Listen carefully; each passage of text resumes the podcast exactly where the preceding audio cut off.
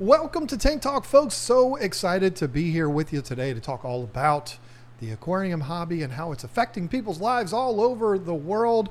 My name is John. I am joined by my beautiful wife today. Thankfully, she's back. Lisa's with us. Hello. And we are going to talk today about how to redecorate your aquarium without killing all of your fish. This is a really, really good question that came from our members only Discord, and we are going to get into that. But before we do, you, my lady, have some product, new product announcements to do for the website. I'm really excited about this because I've been telling John for a while we need to start selling more um, of the dark water type uh, botanicals. Botanicals, yeah. So I thought it'd be great to bring in the uh, liquid gardens uh, alder cones and the lotus pods. And the really awesome thing about it is we know the owner, he reached out to us, and I was like, this is perfect timing because we were talking about doing this anyways. Uh, we got some more uh, catappa leaves by Liquid Gardens, and I'm really excited about this one because I really love cholla wood, and so will your shrimp. We've got two sizes. This one. Six inch. Yep, and three inch. And they're really cool. Like I said, we're excited to be carrying them. And the lotus pods, those are so neat. Like if you have shrimp, I mean, what can I say? They're going to love it. shrimp, bettas, anything that uh, that you know loves the dark water stuff, and there's millions of other different types of fish too. Yeah, you don't have to just have. It, it's not just for dark water aquariums. I say that, but it's not. It's not just for. Um, keeping a dark, dark water aquarium. It's for a lot of different uh, fish out there, your little nano fish. And, you know, I, I say shrimp because they absolutely love these things. So Yep. I'm really getting into the shrimp these days. it's a win-win for everybody, and, and, like you said, it's somebody that we know. This is a new company, but it's somebody that we've known for a long time that mm-hmm. owns it, and uh, really glad to support a good business as well as a friend. So right. that's a very cool thing. All of those things are available on the website now. One of the things I love about it is we're never going to run out of Catappa leaves again because we'll either have the Fritz ones or we'll have those or we'll have both. So you take your pick and get whatever you want. Uh, so that's very cool. And we're probably going to be adding some more.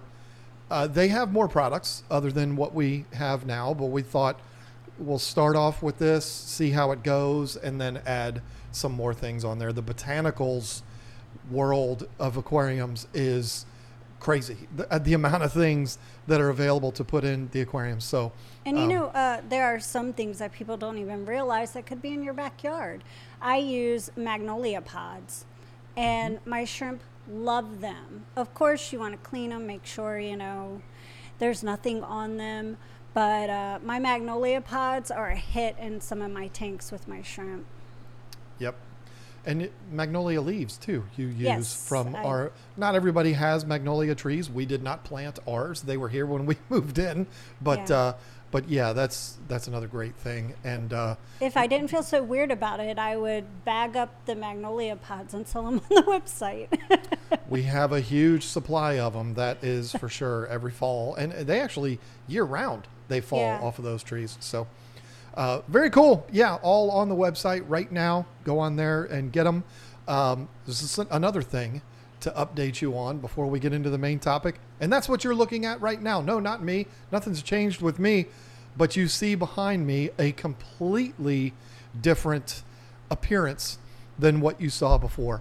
Uh, I cannot express to you in words how happy I am with what is going on behind me. As I was editing last week's podcast, there was a couple of not last week's the week before whatever it was last time we had this angle there was a couple of times where one of the bikers swam by and it was just like this huge oh, plume oh, yes. of gnarliness flying around the tank that has been settled now and i added the substrate to this last weekend not last weekend when you're watching this, but real time last weekend. And the fish have been loving it. Look how active the bikers are right now as we speak. The ornate is chasing the lapradei around. Not sure why he's doing that, but uh, but that's what's happening there. And uh, I've never seen him do that before. Yay! The things that can happen on camera. But they the bikers are out. They're much more active now. Um, yeah, not sure why that's happening. If you're listening to this on the audio podcast, I have three bichirs, bikers. I call them bikers. And uh, as we started recording here today, one of them has started to, he's just said, you know what? I'm going to chase the other one around. And it's a little bit annoying and That's very the distracting. first time I've ever seen that. Maybe I mean it could be a breeding thing. I, well, I hope not. I mean, that'd be cool, but I hope not. They're two different fish, and now they're laying together. So, I don't know. These are these are weird fish, but one of the cool things about doing this, uh, the ornate biker, which if you're watching this in video form, it's the one I'm pointing to right now.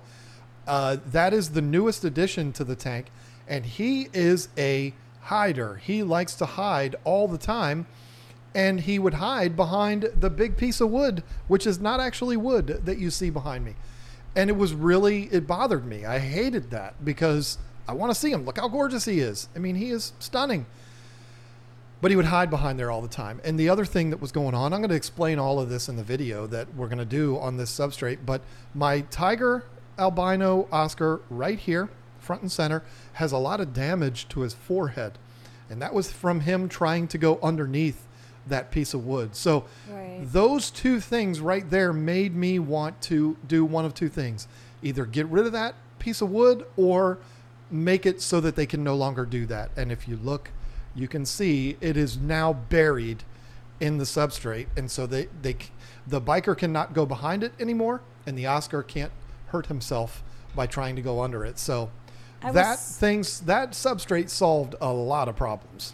Yeah, I was really uh, worried about him when I came out and I saw that he had some damage on his head. And I was like, oh my gosh, you know, it was obvious though what had happened. He had got caught in the wood um, and trying to go underneath of it, probably knowing him trying to get some food or something.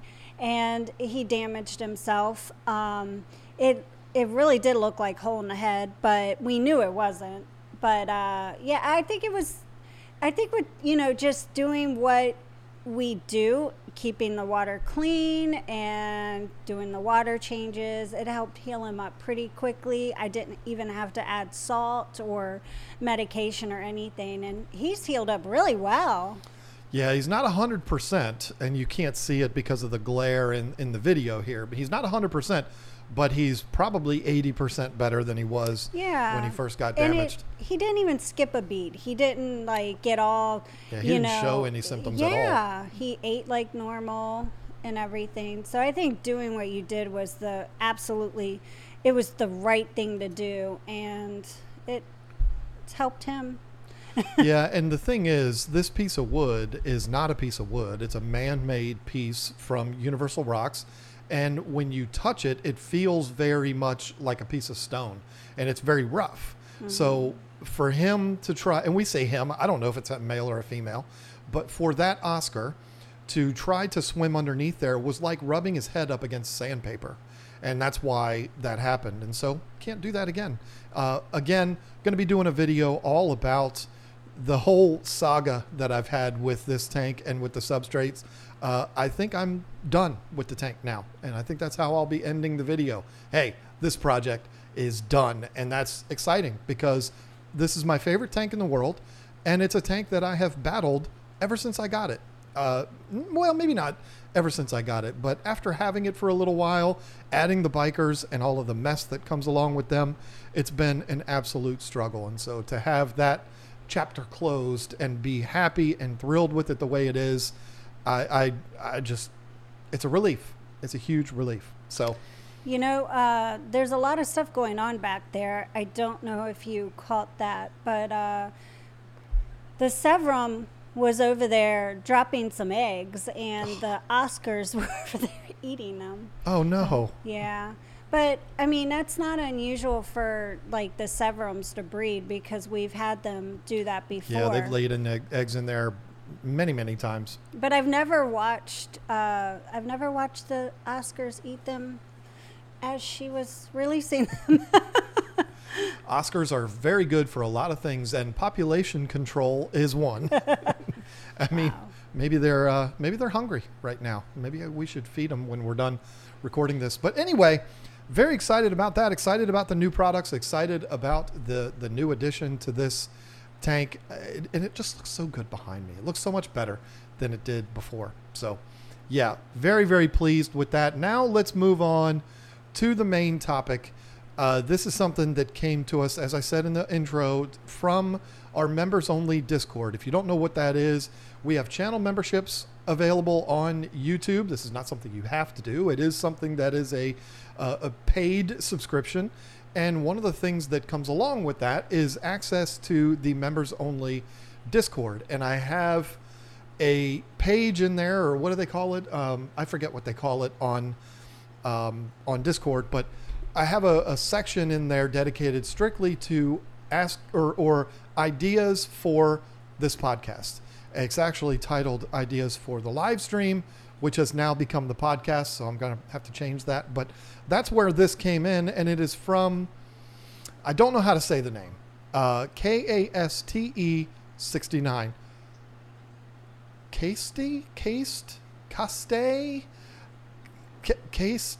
Cased. I'm going to say Cased 69 because I need to say something, and that's what I'm going to say. uh, this person said, How to totally redo a tank without killing your fish and plants. I so want to redo one of my 55 gallons, but don't want to hurt my fish. Um, welcome to fish keeping. This is something I said to you not three minutes ago. This tank is finally done. I'm so happy. I'm so relieved. But we all know that any aquarium that you have is done until you get bored of it and you want to switch things up again. Believe me, I get it. I don't know how many times in the last 11 years or however long we've had our YouTube channel, I have said, This is it. We're done. We're not doing anything anymore. And then, you know, three weeks later, we're like, Hey, guess what? We're redoing everything. It is so, so normal. You, th- this is a hobby that it's it's never not changing. Whether you're adding equipment, uh, a new light, new filtration, new decorations, new fish, there's always something that can be done. And to say that a tank is done and you're never going to touch it again is absurd. We're all guilty of that. This tank behind me will probably look different in videos in the future than it does right now. But for now, I'm really, really happy with it. I hope it stays that way. I think um, out of everything you've done with it, I think this is the best. I I really do. I liked it with sand, but it just didn't work. Yeah, uh, bare terrible. bottom just didn't work. I, I like the look of a bare bottom tank. It's hard to keep it clean, especially when you've got seven hogs in there that you know eat and poop nonstop all day long, and when they poop, they poop big. So, uh, I mean, bare bottom in certain types of setups with certain types of fish is great. Discus, for example, uh, but for them, you know, it's a great look if you want to clean it every single day. And I I mean, I don't know how many times I did a water change in that tank, and then 15 minutes later, it's like, really? Like Yeah. you can barely even tell It's that I did any work in there. Uh, I think but I think the most success I've had with discus has been with a I'm not going to say bare bottom, but nothing but a piece of couple pieces of driftwood and substrate. That's it. No plants, nothing. I, I think you get into a whole nother type of situation when you start having to take care of the plants and then the discus and you know i i am a firm believer that discus like clean pristine water yep, and when you have plants they need fertilizer and fertilizer is fish poop and it's like i don't want to keep that fish poop you know in the tank with my discus. So I, I, I don't know.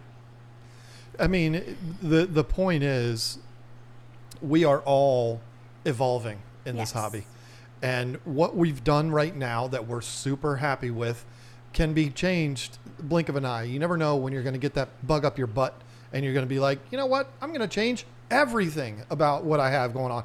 I've done it a million times, and uh, and uh, you know everybody I know that's been in this hobby has done it a million times, um, and so that that is very normal and we all do it however how many times have you i know this story for uh, it's there's no way i could count how many times i've heard this story. How many times have you heard the story? You know everything was great until you know my the fish were all getting along. Everybody was happy healthy. The tank was thriving. My plants were growing out of the tank. Everything was just perfect. And then i added that fish or then i moved that thing or i changed up the filtration and everything fell apart this is a story that has been told 150 million times in this hobby everything was fine until so I completely understand one wanting to make changes to an aquarium because you know maybe you only have one or two and it's like well I've been looking at the same thing here for however long it's time to make a change. I totally understand wanting to do that and I also completely understand the the the, the nervousness that you have, the concern that you have of how that might uh, affect the balance and and everything that's going on in your tank. So let's talk about that. Uh, let's let's go over the biggest things to be concerned about, and uh, and and my personal belief as to what we should do. But let me say before you get into that, I think there are two different situations that you need to think about. Sometimes you you do need to redecorate, and sometimes you shouldn't redecorate. And I mean this. Uh, okay, so what I'm trying to say is, you may have some aggressive fish like African cichlids, and you need to redecorate because you need to try to figure out, you know, they're fighting or whatever. And Reset reset the, the hierarchy. yeah, exactly. That's that's what I was trying to say. so That's why we make a good team. redecorating your tank might be beneficial uh, in curbing aggression. And like you said, um, Reset the hierarchy. yes, exactly. then there's a situation what, where I would say you shouldn't redecorate. And I have had uh, I've had this situation happen to me, and that would be with um, your betta sororities. The only time I've had the worst aggression with my betta sororities is when I've redecorated the tank. And I didn't even do that on purpose. It was because we moved the tank from the garage to the basement. And then we moved one from the basement to the fish house. And it's like anytime I've ever messed with that, once you get a betta sorority established and you get it straight and everybody's happy, leave it alone. Don't mess with it. Don't add more bettas. I would never suggest doing that. So, you know, when once you start it, leave it alone. Yeah, there's a lot of scenarios, uh, African cichlids being one, betta sororities, th- those are both great examples where if you have a good thing going and you want to change things up, it, Yeah. it might be, it, you might not want to. I mean, leaving things alone, because again, how many times has the story started out? Everything was fine until, and yours, everything was fine until we moved it down into the basement. And then everything got to be fine again until we moved to another state and had to move it into the new fish house. Right. I mean, you know, you don't want to be telling that story that, you know, everything was fine until whatever happens. Sometimes you don't have a choice, you know, but others, you, you might want to just leave it alone. Yeah, I'm so thankful that we are like put. We're not moving anymore. My betta sorority is doing amazing. I was just pointing that out to you today. I said the females are all chunky. You're like chonky. Chonky. I love the word chonky. That's a new one in my vocabulary. they all look good. They're happy, and I, I love seeing them mingle together too. So Yeah, and that's that's one of the things that you know, ca- cased cased sixty nine. I'm just that's how I'm going to say your name. Um, you know, I, I want you to take a deep breath, and I want you to think about it, and I want you to just just consider: Do I want to mess with a good thing? If you're wanting to redecorate simply because you're bored, I get it, but at the same time, you know, do you want to be telling that story of everything was great until I asked KG Tropicals what I should do and they told me and I did it and then everything fell apart. So, you know, it, so many times uh, in the last 10 years, 11 years, whatever it's been that we've been, you know, advising people on the internet of keeping fish. So many times I, I've said to people, leave it alone. You know, you're, you have a good thing going right now. Don't add those more fish. Don't add another filter. Don't do the. Just consider yourself lucky. Everything's balanced. Everything's working great. Leave it alone. I've said that to people so many times because we get into this mentality of there's got to be something I could be doing that's better. I, it could be a better filter. It could be a better this, better that. And sometimes it's not. Sometimes it's best to just leave it alone. I think that's Stop being where so picky. I think that's where MTS comes from too, though, because they're like, oh, so I shouldn't mess with this tank. I better get a new one. and we are all looking for an excuse to get our new tank. But let's just say, you know, we got that out of the way, and I'm glad you brought that up. Uh, but let's just say, you know, somebody's like, hey, listen, cased 69, Caste, whatever. I, I'm, I'm not going to get caught up in the name anymore. Uh, it's like, look, I understand what y'all are saying, but I got to make a change. Otherwise, this hobby is going to be stale for me or whatever reason. And you, you know, you, you, you have to make a change. The first thing that I want to say is a lot of people do overthink this. A lot of people are going to look at this and they're they're going to overthink themselves to death. This is something that we all as fish keepers do. We, that's another thing we're all guilty of. We overkill things. We go too far. We overanalyze. We overplan things out. There's no such thing as overplanning as far as I'm concerned, but we go too deep for something that should be relatively simple. Uh, so, you know, don't freak out about something like this. Uh, if you want to make changes, you want to make changes. That's fine. Let's just come up with a nice plan. Let's take our time with it, and uh, and, and don't overthink it. Don't make it complicated, more complicated than it is. If you're wanting to just add a couple of rocks to an aquarium, all you're doing is adding a couple of rocks to an aquarium. Right. You're not changing the world. You're not going to completely, you know, crash your tank from wanting to add a couple of rocks or add a, a couple of plants or something like that. Um, and that that's the thing. Like, again, I've had so many people email and they'll say, I want to add this, but I, I just don't know if I should. Again, if everything's going well, if everything's perfect, a lot of times I'll say, you know, consider yourself lucky, leave it alone. Or I'll say, hey, it's not a big deal. All you want to do is add a rock. Come on. It, it's nothing to really freak out over. Um, don't overthink this. But if you're somebody that does want, like like Case 69, wants to clean the slate, tear everything down, start all over again, we do need to to consider the number one thing that is the issue here, and that is the the damage to the cycle. The whole time that your aquarium's running, maybe Case 69's v- tank has been running for five years, never touched a thing. Everything's been the same for five years, which is why it's ready to to switch things up. I get it, but you've left it alone, and and it's just I've had enough.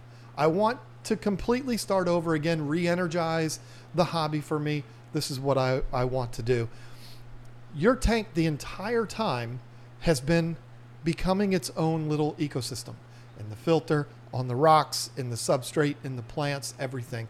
Everything is settled in, everything's balanced, everything's great. And when you wipe the slate clean, you're removing all of that. All of that bacteria that's developed in the tank, everything that's in there, every little nook and cranny that's working to help keep everything balanced is going to be gone. And so if you're going to do that, you have to understand that you're basically starting all over again. Well, and that's where it's important to, you know, keep that hang on the back filter or canister filter that you may have.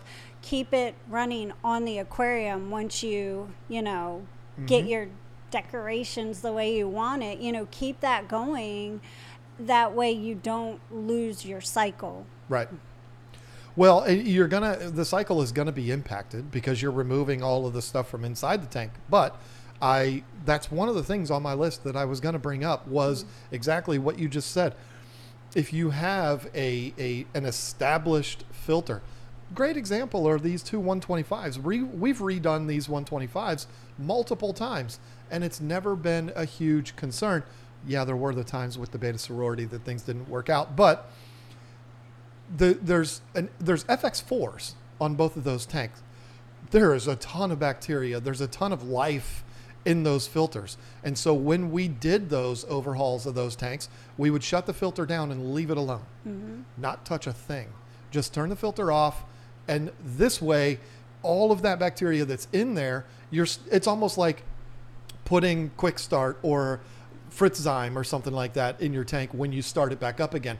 You're starting ahead of the game. You're not starting completely from scratch. Right. You're you have a, a nice little head start on it.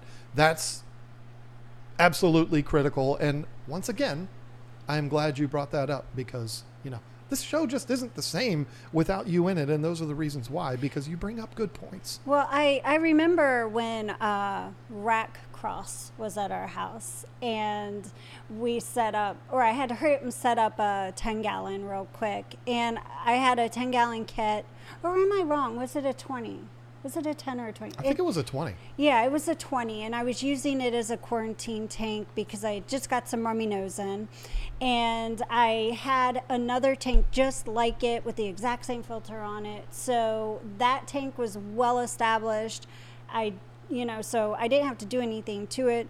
Uh, but I took the filter from the existing tank, stuck it on the brand new tank, put the brand new filter from that kit on the the tank that was already, you know, existing, and stuck the fish right in there. And Rack was like, "I've never seen somebody."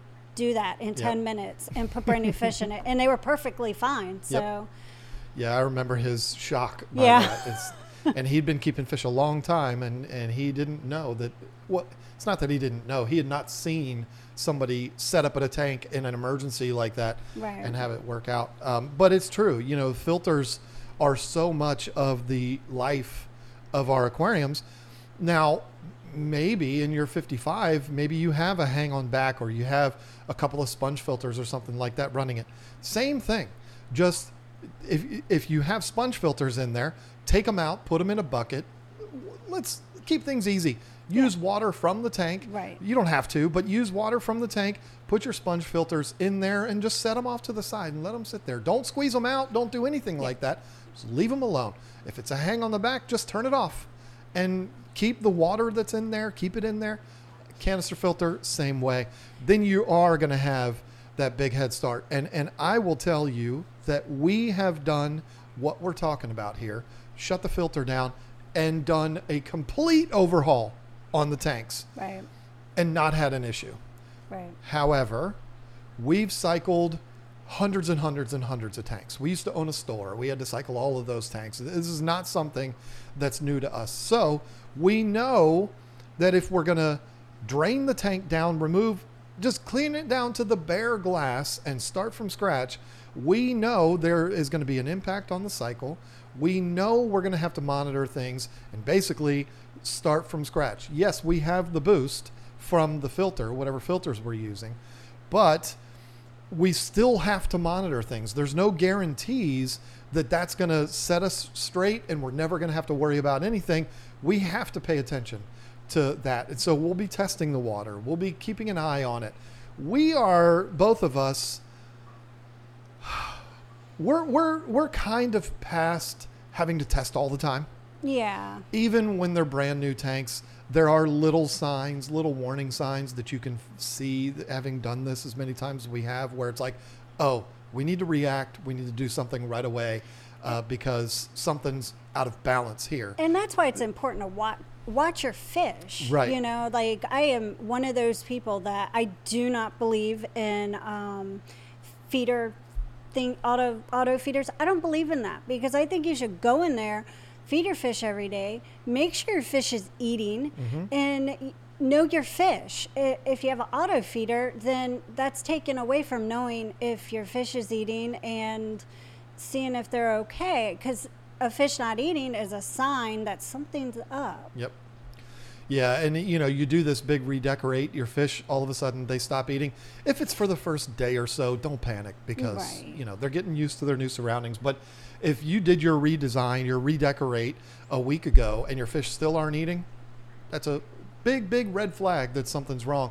Or the water gets cloudy, or, you know, whatever it is, all of a sudden your fish start going to the top, they're breathing heavy.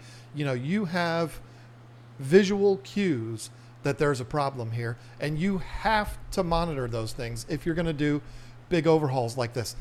If you're adding a rock or you're taking four or five plants out and putting some new plants in or moving a piece of driftwood, I wouldn't panic like this. I, I you know, obviously you're going to keep an eye on things because that's what we do as fish keepers. Our life is keeping an eye on what our fish are doing. That's the whole game. So naturally, you're going to be doing that anyway. But when you make big changes or even small changes, you're going to want to keep a even more keen eye on what's going on with it, and understand that if you're going to do a complete overhaul, top to bottom, even new background in the tank, everything's going to change. You need to approach it from the standpoint of a brand new aquarium, even though you have that help from the filter, and that will probably get you by. But even though you have that, you do still need to keep an eye on things and make sure that you're not completely screwing your your fish. I'm not going to say yourself, screwing your fish by making a big change like that. Um, monitor things, test, test, test, test, test, and and it shouldn't be that big of a deal. You were about to interrupt. Well, I think something else that's important that people should remember too is I just because they're redecorating, you know, you were saying starting all over 100%. Some people might be redecorating but want to use a lot of the stuff they still had in the Yep. tank. So, just like John said with the sponge filters, take a bucket or tote or whatever, put that tank water in there and put the decorations you want to keep in there in in that tank water because you'll still have that beneficial bacteria growing on the surfaces of the driftwood and the rock. Don't clean it off. Leave it on Yep. there and put it back in the tank after you fill it back up with water or, or before. I'm sorry. You know, and then put your new tank water in there. But um, you can you can get that cycle going even quicker with putting some of the old decorations back in. And that goes with plants too. Absolutely. And and the thing is, like, that's that's a redecorate, and that's exactly what Case asked about. Uh, I want to. Well, it said redo. That could go either way. Uh, that what you're talking about, and you're 100% right, is redecorating. You're just wanting to switch things up, move the rocks from the left side to the right side, move the plants around, spread them out, uh, maybe trim them back and replant the clippings, and you know do things like that. As far as I'm concerned, there's no concern with doing anything like that. Right. That's what we do. And you, everything that was in the tank is staying in the tank.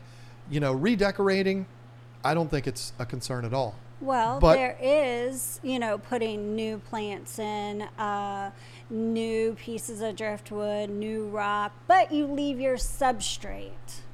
That helps too. You know, you're not changing your substrate, you're keeping the substrate exactly the same, but you're adding all the other stuff. You still have your beneficial bacteria in your substrate. Absolutely. Yeah, the substrate is one of the key areas that you're going to have a lot of your bacteria. I mean, this tank back here with I don't I haven't counted it exactly. I think I used like 32 bags Oh, of wow. substrate in that tank. Uh, it might not be. It might be 30. I don't know. It was a lot and it felt like a lot too. But I used a lot in there and that's something that, you know, uh, 2 years from now if I was to pull all of that out, I'm pulling out so much of the life that's in that tank. That would be a huge concern. But if I wanted to completely redecorate this tank, take this big piece of wood out, the the eucalyptus wood that I have, which are the only two decorations in the entire tank, and I wanted to swap them out, if I'm leaving the substrate in there like you were talking about, I'm not going to be concerned about that at all. I'm going to take those two things out. I'm going to put the new things in, and and I'm going to move on. I'm not even going to have any concern at all. And you know, a lot of that too is that's a big body of water that takes a lot to contaminate it because it's so Right. much water. So that's another, uh, you know, reason why I don't have to sound the alarm on something like that. But yeah, redecorating is a completely different conversation than a complete and total overhaul, which I've done. Uh, Oh yeah. w- back in 2013, way, way back, I had a 240 gallon tank, eight feet long, two feet deep, two feet tall, kind of your standard 240. And, uh, and, and I took that down to the glass, new substrate, new decorations, new everything in that tank.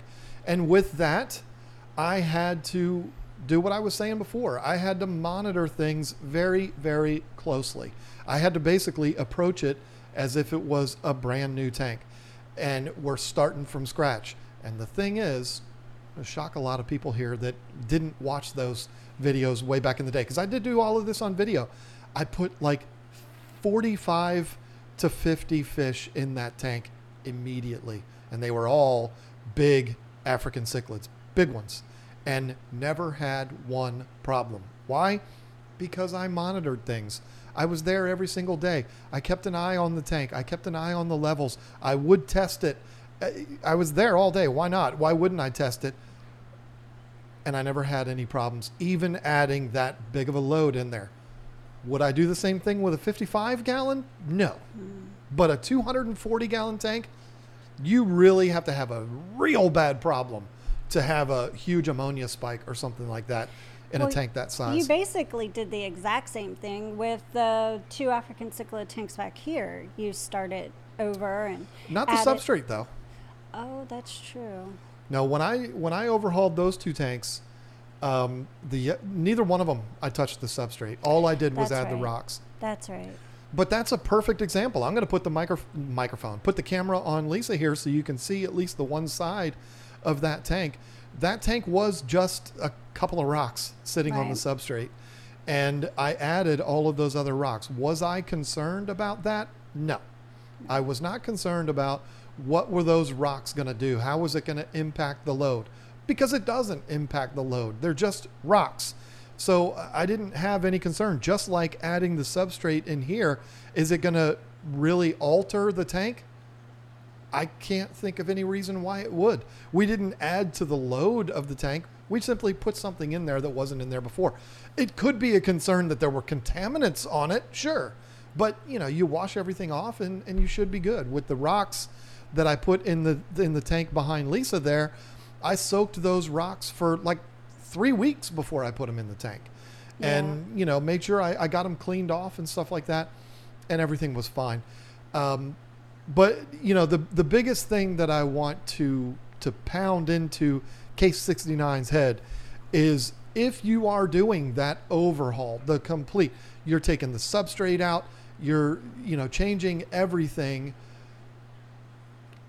If you're changing everything, including your filter, then you're starting over again. And you know you do have the threat that it could possibly impact your fish uh, the same way it would if you were starting a tank from scratch and buying the fish day one and putting them all in there.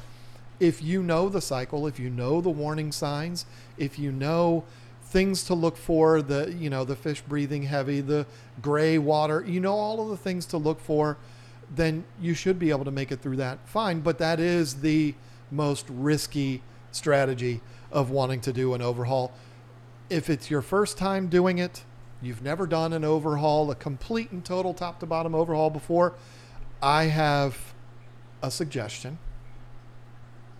And this is the kind of suggestion that I would be perfectly fine with doing now. Because I've, I'm an old man, I've been doing this a long time, and I'm not in a hurry for anything. If I had a tank that looked like A and I wanted to go to Z, I probably would not, if I was overly concerned about damaging the cycle and uh, impact to fish and stuff like that, I probably wouldn't do the entire thing at once. Instead, what I would do is I would do it in phases and I would do that overhaul very slowly. I understand we want that instantaneous impact. And and that's cool and I, I understand it. But isn't it also cool to every week or every two weeks make a little change? You know, you're doing a little thing that's gonna every time you walk past the tank, you're gonna look at it, you're oh, that, that looks really nice. I'm really proud of that. And you're having that every two weeks instead of having it all at once. You know, maybe maybe the first week you change out your substrate. Everybody's scared to change their substrate. I get it. That is, you know, one of the most important parts in an aquarium, and changing that out is terrifying. I totally understand that. But if you're doing that, and that's all you're doing, you're not. Obviously, you have to remove the plants to remove the substrate, but you know your plants are going to stay in the tank. You know you're taking them out because you're taking the substrate out, but then you're putting them right back in you know that's you're you're all you're doing is changing out the substrate it's not as impactful as everything else with it going to be changed I would leave a planted aquarium alone. If Oh, you have 100%, if you yeah. have a substrate uh, that you want to change, uh, I don't know. I would, and you have a heavily planted aquarium. I wouldn't even mess with it. Your roots are established. i agree Leave it alone. That is a beautiful tank. If you can grow plants in an aquarium and you can have a beautiful planet tank, why would you want to change it? Just trim it back if you need to. If you want to add a new plant in there, that's fine. But why would you want to mess with a good thing? If it's already working, leave it alone. yeah I, I agree with that 100% and and using a planted tank was a, a bad example because Right. i agree if you have a successful planted aquarium and you want to change the substrate i'm going to tell you you're bananas I will not mess with any of my aquariums that I have plants in it. I will not ever change them around. And it's not because plants are these fragile things that you're going to kill them all when you do that. It's just like, why would you want to fix that? That's like, you know, I can't even think of an analogy. It's like, leave it alone. If you got all of these beautiful, successful plants, we were at uh, a, a club meeting, and there was a gentleman there when he did his talk. Uh, he was talking about how he had this tank that was running for 27 years. Oh, yeah. He yeah. had crypts in that tank that were massive. I've never seen them that big. The leaves on these crypts were like that thick and they were like a foot long. It was huge. He had no choice but to do what he did because he had a leak in the tank. It was a 27 year old old tank. It was leaking. He tried to repair it from the outside and it just wouldn't work. And he went through the process of, of how he repaired that basically what all he did was drain the tank down fix the leak fill it back up again and, and it was all fine he didn't mess with the substrate he didn't do anything because of exactly what you're talking about right now if you've got an established planted aquarium why in the world are you wanting to mess with that? Exactly. sure move the the crypt from here to there or, or prune things down. You know trim trim them down. You don't call it pruning in an aquarium do you? I, i've never called it that but you know you want to trim them down and then plant the the clippings. Sure go for that. You ain't gonna hurt a thing by doing that but doing a complete substrate change on an established planted aquarium that's madness Yeah, I would never, ever do that. and I, I'm I feel like an idiot uh, for having to do that. But you know, maybe you do have that scenario where you know you have no choice. You have to do it.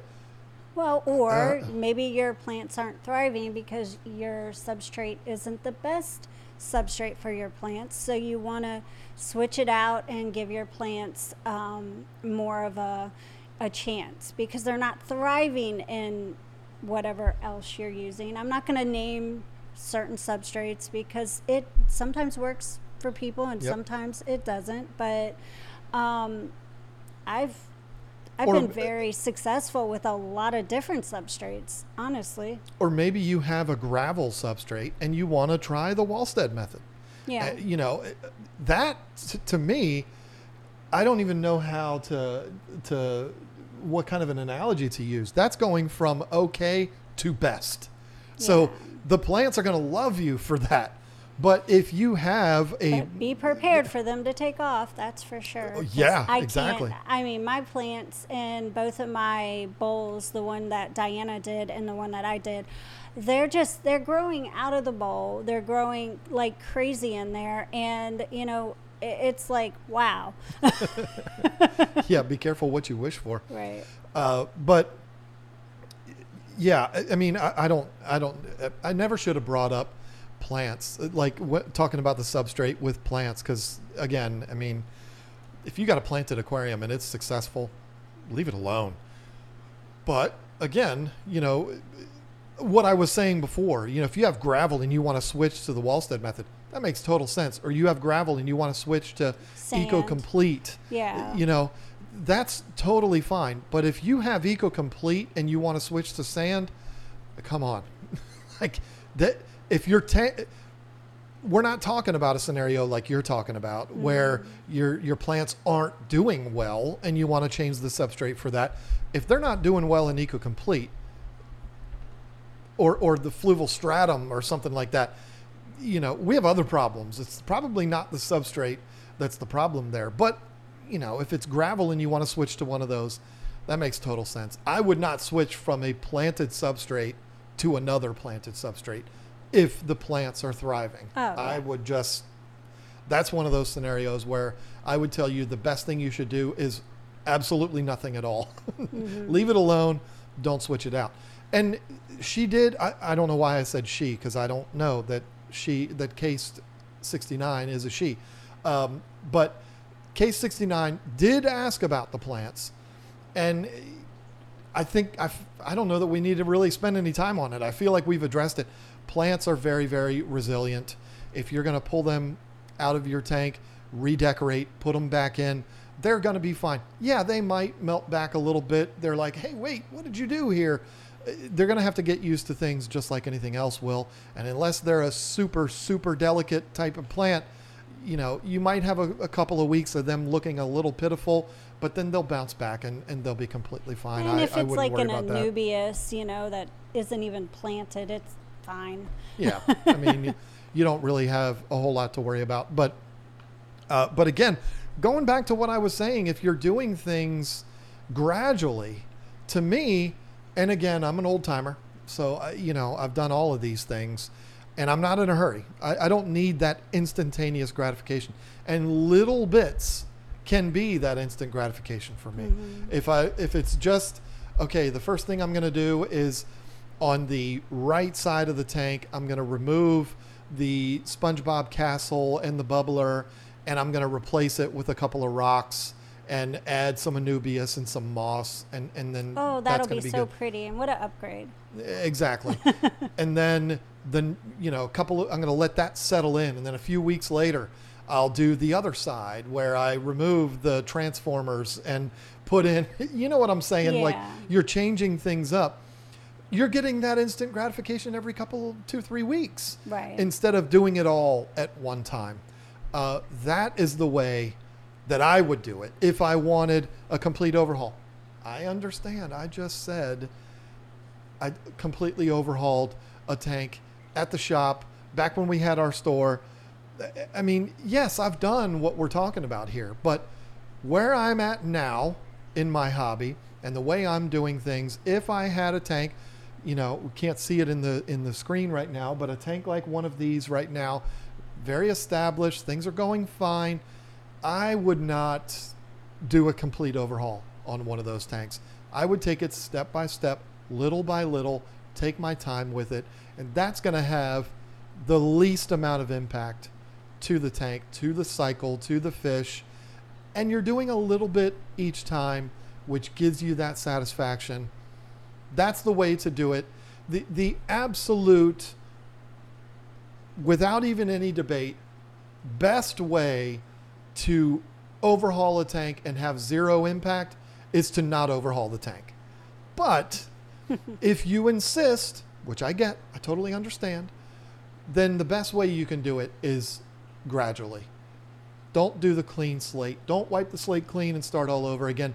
Do it gradually, bit by bit, and that is going to have the least impact. And don't mess with your filter. Leave that alone. Right.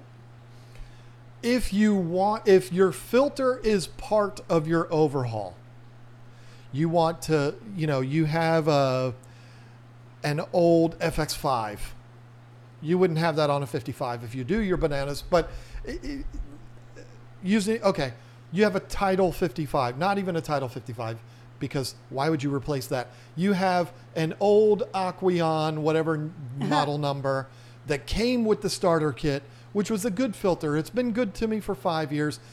That's part of the overhaul. Here's what i would do. Ooh, I know what you're going to say. first of all i would upgrade it to a Tidal 55 And you would leave it on there while you're getting it going, getting a Tidal established to the tank. You're going to keep the Aqueon on because it's already mm-hmm. good. You know, it's got all the good stuff in it. You're absolutely right. But I would take it a step further. I would get the Tidal 55 first. And I would put that on the tank, like you said, Yeah. running it with the Aqueon. Well, that's what I was getting at. Right. I would run them both. And I would do that for a A long month. time. Like I said, I'm not I'm not in a hurry to do anything. So I would let it run. I would do it for months. I've had driftwood soaking in my bathtub in my house for the last month. And it's probably going to be in there for another month. I'm not in a hurry. I can put things down. We also don't use that bathtub, but Yeah, it's not like he's showering. We're not standing over top of the driftwood while we shower. that would be that would be a no-no but it's a spare bathroom Th- that's actually the bathroom that i put an aquarium in but i've never taken a shower in there and i don't plan to.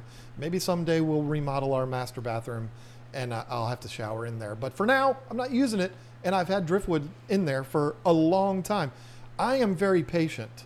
I can let things go for a long time and uh, you know i'm not in a hurry to do anything. So i would put that Tidal 50 on 55 on the tank and i would run both filters and i would do that for a month two months and then i would do my overhaul and i would leave them both on there and then after maybe another month after the overhaul i would pull that aqueon off i, I would not do my overhaul and swap the filter out at the same time that's just too risky i would utilize both of them. Yeah, your tank is going to be overfiltered for a little while, but uh, you know it's better to.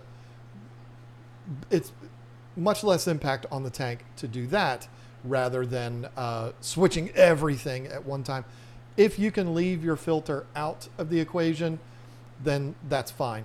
Uh, another strategy you could do is do your overhaul without touching the filter, wait a little while, and then add that Tidal 55 to it. Let them both run for a while. Either way, completely fine. So that's my advice to a complete overhaul. I will let, unless you don't have anything else to add, I will let you wrap up your advice if you have anything else that you want to add. I just said I will let you.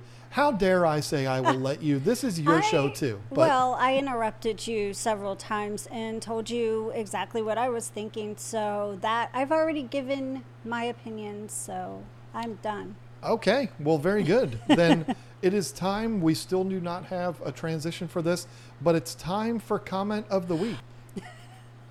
Okay, so this comment comes from Michael Webster, 3124. Uh, it's on the, the Simplest Planted Aquarium with Diana Walstad. He says, This was such a great video. It was very informative, and I enjoyed watching the two of you get absorbed in creating a new habitat. At the beginning of the video, the conversation was a bit stiff, but by the end, it felt like I was watching a, f- a family matriarch teaching one of her favorite nieces the nuances Nuances. Of, nuances, sorry, of her chosen craft. And I I picked this comment because I have seen a few people comment about, you know, how we were in the beginning or whatever, but Diana had never done a video before. It was the first time and it was I was even a little nervous doing a video with her because it's Diana Walstad. You're in the presence of greatness. we talked a lot over, you know, several weeks, a month before even doing the video, phone calls, back and forth through email. We saw each other a couple times prior to the video and talked about it. And I think that I think she did really well and I love that we've had so many good positive comments to the video. And I, I love that she got on video and did it mm-hmm. and showed people how to do it, you know, not just read a book about it. And she was the one that showed how to do the Walstad method the right way. And it was just a great video. So I wanted to read that comment and tell you that I thought you know, I thought she did a great job. And yeah, we were a little stiff at first, but we got through it. And I think by the end, I don't know, middle to the end of the video, we really loosened up. We had a lot of fun with it. And I am blessed to have her bowl that she did in the video. She left it with she left it with me and it's doing great. Mine's doing great. And I'm just so tickled by all of that. And if you haven't seen that video, you should go watch it because it, it's a little bit longer than some of the ones we've done, but uh, it's definitely worth watching. Meet her, meet Diana Walstad. Yeah, what what an amazing gift it was for her to give you that bowl. But not only that, what an amazing gift it was for her simply to come here and do what she did. I mean, yeah. and you, you're talking about how many people? There's people all over the world that talk about the Walstad method. Right. And then she's here. Yeah. And she's going to do a video for us. And she's never done a video for anyone else ever. But she's going to do one with us. So, yeah, both of us were nervous. Right. She was nervous. Took a little bit of time. Thankfully, I wasn't in that video, so I couldn't show my nerves. But I was the one filming. And, uh, you know, it took a little bit to, to loosen up. But then, you know, you brought things home wonderfully. It was it was a great great video. I'm thrilled. And I want to say thank you to everybody who went out and purchased her book after watching the video. I know that a lot of people watched and they've already bought the book, but if you watch the video and then you purchase the book, thank you so much because that means a lot to her too. Absolutely. Uh, it is if you're in a planted aquariums and you don't have her book, The Ecology of the Planted Aquarium, don't know what's wrong with you. You should buy it. so that's cool. That's fun. I, I, love it that it was a comment for you and not me. I like that because I tend to go a little bit overboard. So now it is time. I hope you're prepared for this. It's time for Lisa's World. I feel like I just did Lisa's World by doing the comment of the day. But um, okay, so Lisa's World, I've had I've had a busy few weeks. Uh, we have a colony of cats that live across the street from our house. They live in the woods. They've reproduced, and there's like so many of them now. But there are four that have really just warmed up to us and let us pet them. And I even had to teach John how to be patient because he would go, he would walk out there and they'd run away. And he's like, they just run away from me all the time. And I was like, because you're doing it all wrong. You have to sit there and wait for them to come to you. If they're going to come to you, they're going to come to you. That's just the way it's going to be. And it's so cute because he's even gotten to where he's petting them and he has a favorite. And I don't know, they're all my favorite at this point. But um, I have two um, favorites. Yeah. and and I've named them but I've gotten pretty attached to them, and I've uh, I've got some scheduled appointments to get some spay and neuters going on because uh, to me that's very important if you're going to feed a cat you should fix a cat And one of them is pregnant as we speak. Um, she well one is super super pregnant and that is one of the things i was going to bring up i i ordered from the devil um, I love I- that you call it that. i ordered like a kennel type a cat kennel they use in rescues because the super duper pregnant female her name is robin uh, i named her robin because there's batman and robin anyway so and Alfred and Selena. Selena, yeah. Uh, so Robin, I'm gonna catch her and I'm gonna put her in uh, the kennel so that she can have her babies in peace without having to worry about predators, and that way I can keep up with her. And I'm not like catching her to go get her spayed, and there's babies out there that I don't know where they're at. So at least I'll be able to try to find them homes, get her spayed, and then there's Selena, who is obviously nursing right now. She's so skinny, and we try to, you know, I try to feed her as much as I possibly can whenever she comes up. But I know she's nursing, and if I can follow her into the woods one day and find her kittens, I, I thinking about doing that just because I'm really worried about them. Who knows where they are? They we haven't even seen them yet. But yeah, I, yeah, That's I- a that's an adorable Lisa's world, and uh, that that could be John's world and Lisa's world wrapped up in one because I'm attached to those cats too. he really is. It's so cute. I only named one of them, which was Selena, and Alfred, because I call him Meow Meow. You call him Meow Meow. I'm tired of those generic cat names, and you're like, you've got Batman, Robin. I suggested Selena because she she looks like Catwoman, and uh, if we got Batman and Robin, we need Selena. And then I was like, no, the gray one, you need to call that one Alfred. Originally, I wanted him to be Cal because it is a boy. I, I don't have any Superman cats. I wanted him to be Cal, but uh, but you we kept it in the family of Batman, and uh, Yeah. I call him Alfred, but she still calls him. I've been Batman. trying to do or uh, meow meow. Meow Meow. I and they all come to Meow Meow. I stand on the like I stand out in the in the yard and they'll be in the field like where the cotton's growing and everything and they'll sit on the edges and they wait for me to call them and they'll come out and it's so sweet. But what they're actually waiting for is the signal that you have put Jasper Gerald- and Gerald yeah, away Gerald and because they will fight. And, uh, and that we've gotten in the middle of that a couple of times, and that's been not fun. Uh, Yeah. Lots of scratches from that. I'm pretty sure my neighbors think I'm a little mental. Um, I'll be running through the cotton fields chasing cats. Meow, meow, meow, meow. like, what is this lazy, this lazy, what is this lady doing? Yeah. Thankfully, they understand. Our neighbors understand. There's really only one set of neighbors that would be able to see us, and they're animal lovers just like we are. I don't know how much they love cats, but uh, they have two dogs, and you know they were the owners of Bob the the rooster that that got killed. But anyway, it is time now for John's World. John's World. today's so funny. Today's John's World is a really stupid one, um, but it's something that I'm excited about. And you know what?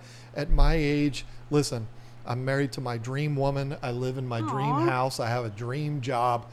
You know, it takes a lot to get me excited about other things than that because, you know, I got it made. I, I understand how lucky I am. But there's a little thing that I discovered yesterday that made me so happy, and it involves a lot of work that I'm going to have to do, but I'm excited to do it. You may not know this. Uh, we live on just about five acres in Northeast North Carolina, and uh, it's a historic property. It's on the register, and there's a lot of trees on the property that are um, they're big, mature pecan.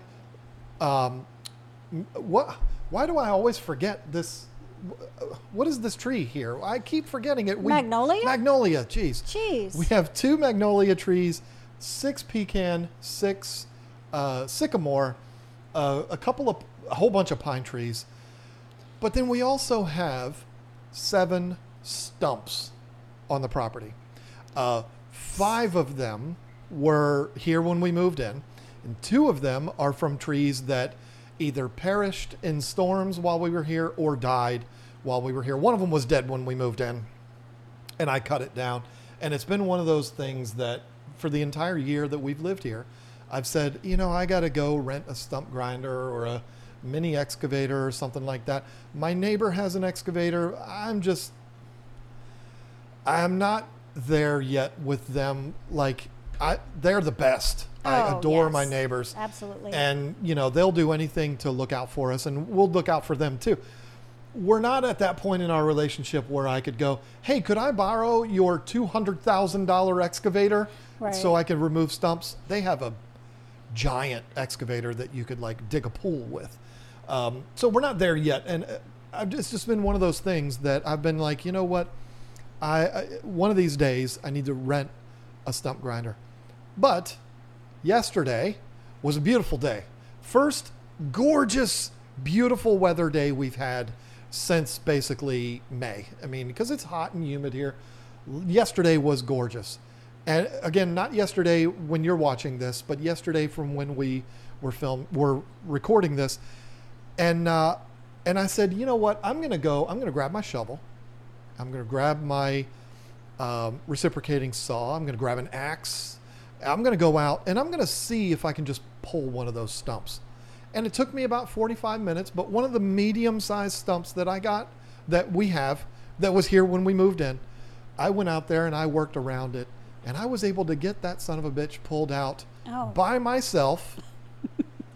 And one of the main reasons why I was able to do it is because we live in the coastal plains, which is a very sandy soil area. So digging around here is a breeze. You know, if we ever have a project that involves digging a hole, it's not a big deal. It's very easy digging here. You can just dig with a hand shovel and it's no problem.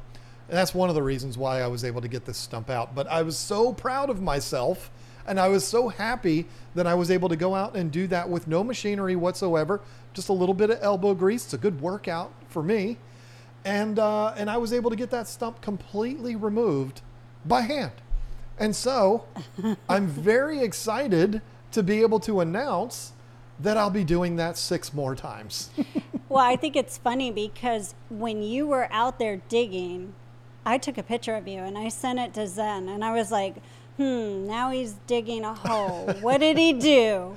Why is he digging a hole? What did he do? digging my own grave because I did something wrong. No, in fact, I did something very good, and that is the removal of that stump. I, I just I can't tell you how tickled I am about that. Just to be able to, there's this problem staring at me in the face, and to just say, you know what, screw it, I'm going to go out there, even if it takes me a half a day. I'm going to get that damn thing pulled up if it's the last thing I do. And this one was very easy because it's been it had been sitting there for a long time, so it was very rotten. Yeah, so I, it I came want up you to do that one right over there. Yeah, we have one right outside of the fish house. It's it's actually probably 30 feet from where we're sitting right now, and uh, it's one that I cut down last year.